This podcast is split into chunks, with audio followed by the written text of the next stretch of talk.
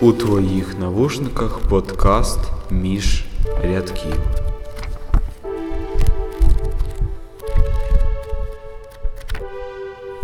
Вітаю! Це подкаст між рядків, і сьогодні ми обговоримо повість Джерома Клапки Джерома Троє в одному човні. Як не рахувати собаки. Мене звуть Яся. Добрий день, мене звуть Гліб Дроздов. Мене звуть Олександра Морозова. Я Сеня. Мені книга сподобалася, вона дуже легка, і її можна читати у будь-якому настрої та покращити свій настрій. Я вважаю, що це саме літня книга, е, тому що там описані події такої подорожі, е, яка мене асоціюється саме з літом. Ем, Тому у цієї книги такий літній вайб, якого, наприклад, мені зараз не вистачає. Але ось це дуже круто, ці подорожі маленькі. І не те, щоб я люблю пригодницьку літературу, але ось ця книга стане одним із винятків. Так, вона дуже цікава. І мені здається, що в цій книзі можна знайти е, у будь-якій історії можна знайти себе, тобто і у головних персонажах, і у їх знайомих. Е, Можна побачити себе у будь-яких життєвих ситуаціях та посміятися із себе теж. Ну, Яся сказала е, цей момент, е, що в кожному персонажі завжди можна знайти себе. І я пам'ятаю, що на початку книги головний герой почав казати, що ось він відкрив е, книжку з захворюваннями, там він читає захворювання та симптоми до нього, і розуміє, що він хворий е, там всіма захворюваннями, крім одного. Е, Так ось ну мені це дуже сильно відгукнулося, тому що в мене часто таке є. Я розумію, що це не зовсім нормально. Але коли я дізнаюсь про якусь хворобу, то мені і її симптоми, то мені здається, що я 100% хворію нею, і що мені терміново треба лікуватись. Так, у мене теж таке. Класно зроблено в книзі те, що розказчик пише про події, то він паралельно розказує деякі історії з е, минулого, ну та як Так, з сторонні подорожей. історії. Так, так. Я, я би навіть сказав, що більша частина е, книги е, це якраз е, історії роз, Так, так, так. Розповідача. Тому е, і я завжди е, заглублювався в е, розповідях е, і, і не розумів, де е, описуються події теперішні, а де е, минулі. Так, він там іноді навіть пише, що це зараз відбувається або було, щоб було зрозуміліше. Ну, ще я хочу додати, що ця книга вона насправді основана на реальних подіях. Та в книзі у передумові, якщо хтось її читав, е, сказано, що е, всі персонажі не вигадані, та події теж. Там тільки собака це вигаданий персонаж, але було сказано, що після написання цієї книги автору подарували собаку, тому символічно. Е, Теж, наскільки я знаю, автор приїхав з поїздки е, до Темзи, здається, у честь весілля чогось. Та він хотів написати книгу е, научну про Темзу, але вирішив написати ось таку повість, яка теж може використовуватися як маленький гайд по річці. Ще символічно у Максима Рильського є вірш Троє в одному човні, не рахуючи собаки. Взагалі, я не знаю, як так сталося, але на початку книги я думала, що Монтморенці це один з друзів. Так, у мене І- теж так. Так, і там було написано про лапу щось, і я так здивувалася, чому лапа, а не рука. Так, так. І тільки коли там була, якщо пам'ятаєте, сцена з, про те, що Монтморенці м, хотів е, бігати за котом, ось тільки тоді мені це здалося дуже дивним, і я раптом побачила, що взагалі це пес. Так, у мене теж таке було. Тобто це вже було на середині книги. Тобто Це вже було на середині книги. через е, ілюстрації, які були в книзі, е, але в мене не було таких проблем. Я, я одразу зрозумів, що Маранці це пес, а не людина. Я вважаю, що нашому поколінню не те, щоб складно, скоріше незвичайно читати цю книжку, ну тому що подивимося правді в очі. Е, Ніхто з нас е, ніколи не був на в такій подорожі на річці. Ну, максимум там хтось виїжджав на один день чи там на два, але це бути біля річки, а саме щоб ночувати в човні. І ось для мене це було незвично насправді. і Я гадаю, що для вас теж. Ну так, до Ну, того так. ж тут е, дух епохи романтичної Англії. Ну і ще, якщо казати ось про фільм, я дивилася британський фільм. Не пам'ятаю якого року, не пам'ятаю, хто режисер, але там, мені здається, британський фільм лише один, і є ще є один радянський, але там дві серії. Е, Так ось я дивилась британський фільм, і там всі герої гребли в човні в костюмах. Ну тобто тоді був нормальний одяг. А зараз нас, якщо ти бачиш е, людину в костюмі, це здається так дивно. Ну, не те, що дивно, це просто кидається в очі. А тоді це був повсякденний одяг. Добре, щодо моралі, мені здається, що можна винести з цього помічати смішне, брати до уваги якісь комічні ситуації та частіше проводити час е, на вулиці разом із природою та із своїми друзями. Я теж так думаю, я згоден. Я думаю, що тут в цій книжці ще важливо за- помітити, що треба знаходити сенс в житті і не просто плити, як воно є, не просто ось, ну, кожен день вставати, одна і та сама рутина, а якось підтримувати себе в тонусі. Е, Не в тому плані, що якісь, якісь фізичні навантаження, це теж і подорож е, човном це дуже добрий приклад для цього. Я кажу о тим, що потрібно якось себе мотивувати жити, бо часом ти втрачаєш сенс. А коли у тебе є друзі, ти спілкуєшся з людьми, що насправді є дуже важливим в житті, особливо коли як в цей період. Це взагалі період в Англії, коли люди ну, не працювали майже. А за, а, наприклад, в сучасності більшість людей, на мою думку, ну, живуть тим, що вони працюють.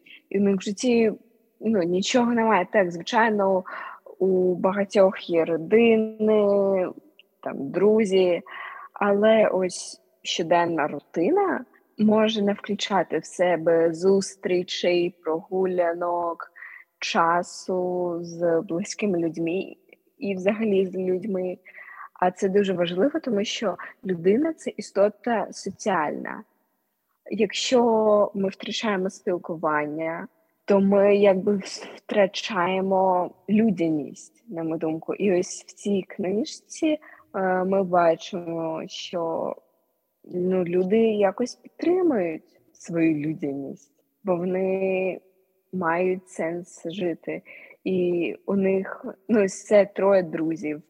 І це дуже класно, що вони друзі, і ще є пес. І все це разом дуже класно, на мою думку. Ось. Так, ти абсолютно права. Я згодна. До речі, я зараз хочу додати. Ось я читала цю книжку на українській мові.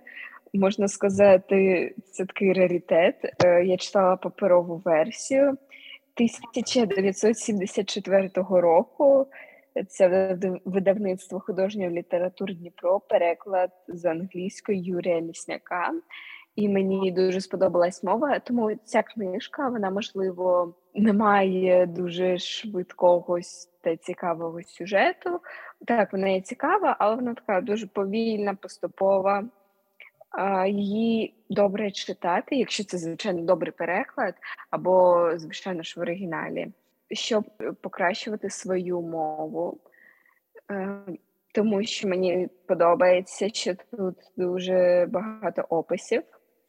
Ось ти читаєш ці описи і якби наповнюєш свою мову, свій словниковий запас. І це корисно насправді для мозку. Бо зараз ми всі опинилися в такому становищі, е, що якось забули про розвиток мови. Е, в сенсі, що навіть якщо ми читаємо книжки, то ми не звертаємо уваги на те, чи добре це переклад, або якщо читаємо в оригіналі, чи добрий автор підібрав слова. Ми просто беремо і читаємо. А ось в цій книжці мені подобається, як просто підібрані слова, як це все взяли разом докупи. Так, про переклад я би міг додати, що е, в англійській англійська мова вона е, дуже лінійна, е, тому, е, тому е, буквальний переклад е, часто е, дуже важко читати, тому що е, він виглядає е, як е, щось нехудожнє. І перекладач е, з англійської е, має додавати дуже багато художніх зворотів від себе, щоб зробити книжку, яка в оригіналі була цікавою, цікавою на, на російській чи українській чи українській мові На мові перекладу. на мові перекладу. Кожен переклад е, відрізняється чимось, тому що мови теж дуже різні. І тут я кажу про російську і українську мови, і може білоруську. І ось що Гліб сказав у перекладах. Е, Так ось я вважаю, що саме в цьому є цікавість таких е, художніх книжок з великим описом, що ти можеш прочитати цю книжку, наприклад, ось я зараз прочитала на українській, і ще за рік, чи два, чи може п'ять я повернусь до цієї книжки, але вже прочитаю її, наприклад, на англійській мові. І так я буду порівнювати. Звичайно, краще, якщо прям насправді хочеш взяти і порівняти два тексти чи більше, треба взяти і одразу їх один за одним прочитати і порівняти. Але якщо це як в моєму випадку, то просто для себе якось хочеш зрозуміти, чи є різниця, чи її нема, чи є різниця в сюжеті, чи знов таки її нема, то можна просто прочитати за якийсь час на іншій мові. Або, звичайно, найкраще, на мою думку, читати на мові оригіналу, е, бо переклад не завжди точно може е, передати те, що хотів сказати автор. Це саме так. Так, мова оригіналу завжди найкраще передає почуття та емоції, які намагалися вкласти в книгу. І для мене, ось коли я почала так вчити англійську серйозно, однією з моїх найбільших мотивацій було те, щоб а, дивитися там, фільми, серіали чи ще щось та читати в оригіналі. Ну, тому що, як на мене, то більшість книг, таких цікавих, ну, моїх улюблених, може, е, написані на англійській. Я хотіла прочитати їх на англійській, і зараз я ось поступово рухаюсь по цим сходам. І це тільки підтвердило мою думку, що е, який би гарний не був переклад, як, яким би цікавим він не був, то мова оригіналу завжди краща. І, звичайно, є винятки, коли е, переклад є кращим за саму книгу, але це вже коли оригінальна книжка ну зовсім слабка, і якби ця книжка була добре написана на, на оригінальній мові, то ну, це стала відома книжка, популярна. А так, скоріше за все, це буде просто якийсь no-name book. Не знаю, як ще це назвати. Просто якщо автор вже достатньо постарався і написав класну книжку, люди її читають, видавництво її читає і каже, що мені подобається ця книжка. Е, Вона отримує рекомендації і так оберт за обертом стає популярною. А якщо ні, якщо вона десь по цих сходах популярності, на цих сходах популярності комусь не сподобалась, то можливо вона і не дійде до популярності, тому що у ну, якби у кожної книжки вже так, звичайно, е, її популярність, як я вже сказала, е, залежить від того, е, чи подобається вона людям чи ні. Але найбільше все ж таки це залежить від видавництва, від редактора. Якщо ось редактор або видавництво каже, що ось ну ця книжка добра, ми будемо її друкувати, вона нам подобається. А, то у цієї книжки насправді є шанси. А якщо автор написав казна що, ну то навіть якщо її перекласти дуже добре, то там не буде що читати. Ну так, плюс, коли перекладають, то не можна здавати якихось від себе дописів. Е, Я оцінюю книгу на 8 з 10, бо е, мені здається дуже багато життєвих ситуацій.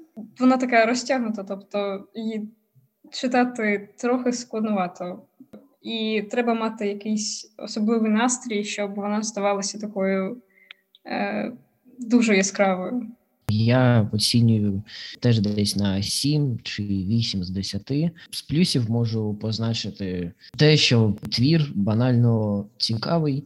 Е, Герої класно пропрацьовані. Ще є плюс, що е, ось як ми раніше хтось зазначив, що є оці сторонні історії, як е, ну не монолог, але сторонні історії замість лінійного сюжету, ну вони присутні. Це і плюс, і мінус, тому що це доповнює книгу, і деякі читачі можуть е, губитись так у книзі. Так, ця книга саме для людей, які люблять читати, бо ну, я знаю дівчину, яка не любить читати, вона читає тільки детектива, е, тільки Артура Конан Дойла.